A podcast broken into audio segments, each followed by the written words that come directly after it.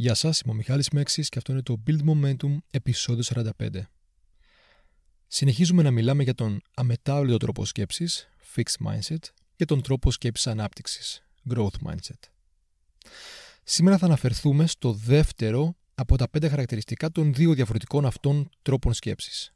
Και όπως είπα θα κάνω ένα επεισόδιο για το καθένα από αυτά και θα τα αναπτύσσω ξεχωριστά. Επιγραμματικά για να επαναλάβω υπάρχουν δύο τρόποι σκέψης το fixed mindset και το growth mindset.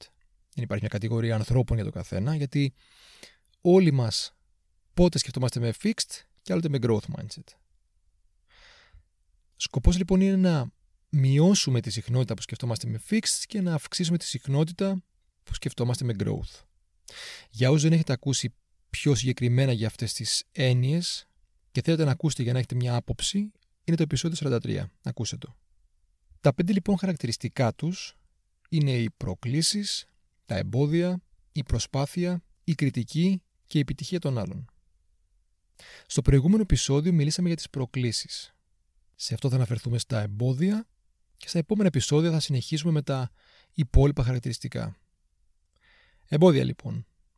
Οι άνθρωποι με fixed mindset αποφεύγουν τα εμπόδια όσο τίποτα άλλο. Η δυσκολία να τα προσπεράσουν, η προσπάθεια που θα πρέπει να καταβάλουν, η πίεση που ίσως νιώσουν κατά τη διαδικασία αυτή, τους τρομάζει. Ακόμα περισσότερο η αποτυχία. Η αποτυχία, όπως είπαμε και στα προηγούμενα επεισόδια, είναι καταστροφική για αυτούς.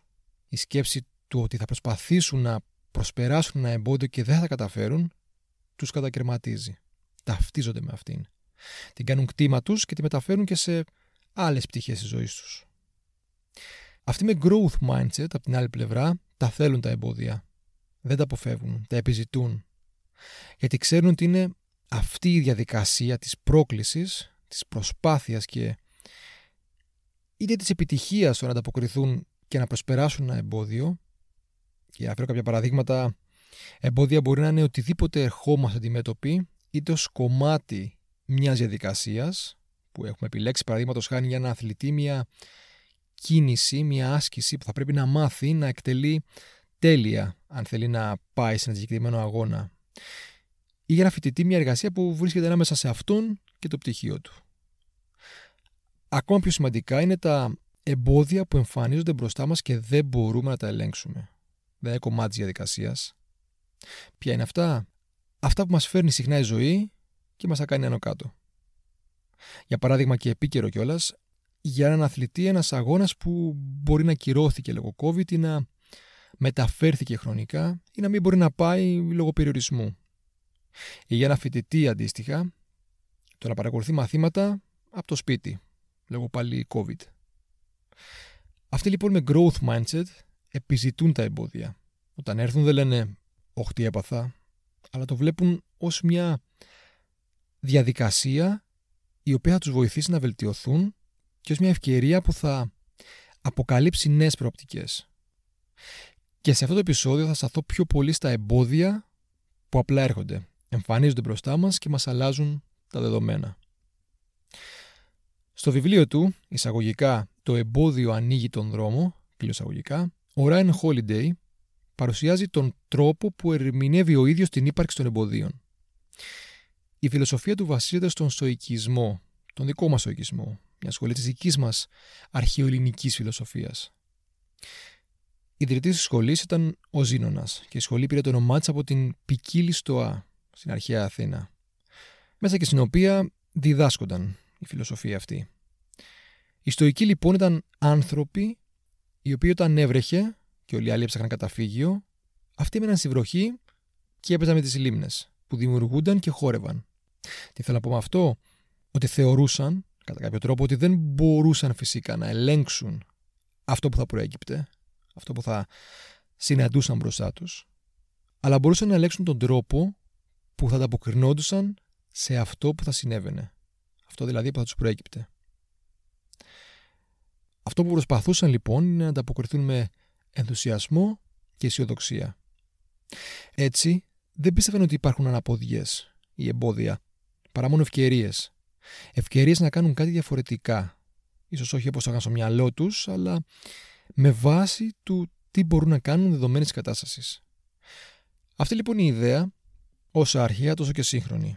Έχει πρακτική στην επιχειρηματικότητα, στον αθλητισμό, στη ζωή γενικότερα όσον αφορά το ευζήν. Δηλαδή το να είναι κάποιος ευτυχισμένος, να εξελίσσεται και να δημιουργεί. Το βιβλίο, βασιζόμενο πάνω σε αυτή τη φιλοσοφία, αναλύει και εξηγεί ότι όταν μπροστά μας έχουμε ένα εμπόδιο, οι άνθρωποι αναλωνόμαστε πολύ στο γιατί έτυχε αυτό σε εμάς, τι είναι άδικο, για ποιο λόγο μπορεί να έγινε, αντί να ασχοληθούμε πραγματικά με τη λύση. Το τι μπορούμε να κάνουμε δηλαδή για να βρούμε τον τρόπο να το προσπεράσουμε. Όλη η εστίαση λοιπόν που δίνουμε στο γιατί μας έτυχε το εμπόδιο, ποιος φταίει κτλ., φέρνουν αρνητικά συναισθήματα. Θυμό, σύγχυση, κόποση, θλίψη. Και αυτά τα συναισθήματα μας δυσκολεύουν ακόμα περισσότερο να βρούμε τη λύση του προβλήμα μας στο εμπόδιο που έχουμε. Ο Holiday παρουσιάζει τρεις βασικές αρχές όσον αφορά τα εμπόδια και βάσει πάντα του στοικισμού. Η πρώτη είναι η αντίληψη και ίσως είναι η πιο σημαντική αρχή. Αν αποφασίσεις να δεις το εμπόδιο ως φοβερό, ως άδικο, ως αδύνατο να το προσπεράσει κανείς ή καταστροφικό, αυτό θα είναι. Θα πάρει τη μορφή που εσύ θα του δώσεις. Αν όμως δεις το εμπόδιο λογικά και απλά ως αυτό που είναι ένα γεγονός, θα μπορείς πιο εύκολα να εστιάσεις και στο πώς θα το προσπεράσεις. Θα εστιάσεις στη λύση και όχι στο πρόβλημα. Η δεύτερη αρχή είναι η δράση. Η απόφαση του να κάνεις κάτι γι' αυτό. Να ανταποκριθείς σε αυτό. Με ενέργεια, με δημιουργικότητα και να χρησιμοποιήσεις τις δυνατότητές σου ή ό,τι άλλο διαθέτεις ώστε να κάνεις το καλύτερο δυνατό.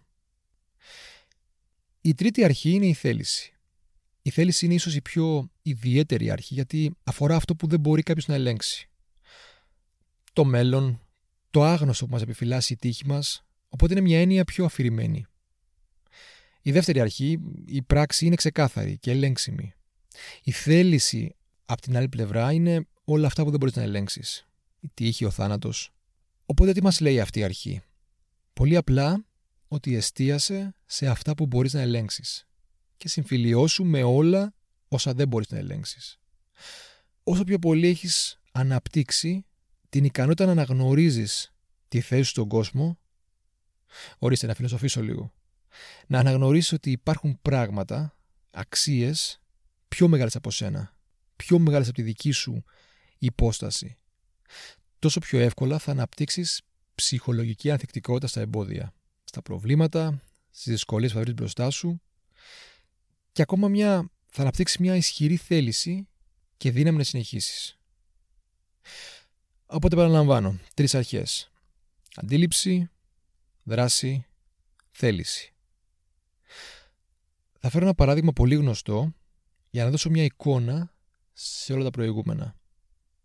Σύμφωνα με ένα άρθρο μιας εφημερίδας το 1961, ξέσπασε μια φωτιά στο εργοστάσιο του Τόμα Έντισον, του εφευρέτη. Η φωτιά ήταν τόσο δυνατή που οι πυροσβέστες, οι εργάτες, δεν μπόρεσαν να την καταστήλουν και πήρε τρομερές διαστάσεις. Τότε ο Έντισον, εντυπωσιασμένος, είπε στον 24χρονο γιο του, εισαγωγικά, πήγαινε φέρε τη μητέρα σου και τις φίλες της. Δεν θα έχουν την ευκαιρία να ξαναδούν ποτέ τέτοια πυργαγιά. Κλείνω εισαγωγικά. Ο Έντισον στο σημείο εκείνο συμφιλιώθηκε με το γεγονός ότι το εργοστάσιο του κάηκε. Και αποφάσισε να δει και να απολαύσει το μόνο θετικό του όλου γεγονότος, το μεγαλείο της φωτιάς. Αργότερα είπε ότι παρόλο που είμαι μεγάλος, σε ηλικία, θα ξεκινήσω να τα φτιάχνω όλα από την αρχή αύριο. Αυτό ήταν το σημερινό επεισόδιο. Ελπίζω να σας άρεσε. Μοιραστείτε το podcast αν θέλετε με αυτούς τους οποίους πιστεύετε ότι μπορεί να το χρειάζονται, να τους αρέσει. Καλή να σας συνάχουμε. Ό,τι καλύτερο εύχομαι σε όλους σας. Από ό,τι φαίνεται ανοίγουν και όλα σιγά σιγά από την καραντίνα, οπότε ναι, μια χαρά. Ελπίζω να είστε καλά και τα λέμε στο επόμενο επεισόδιο.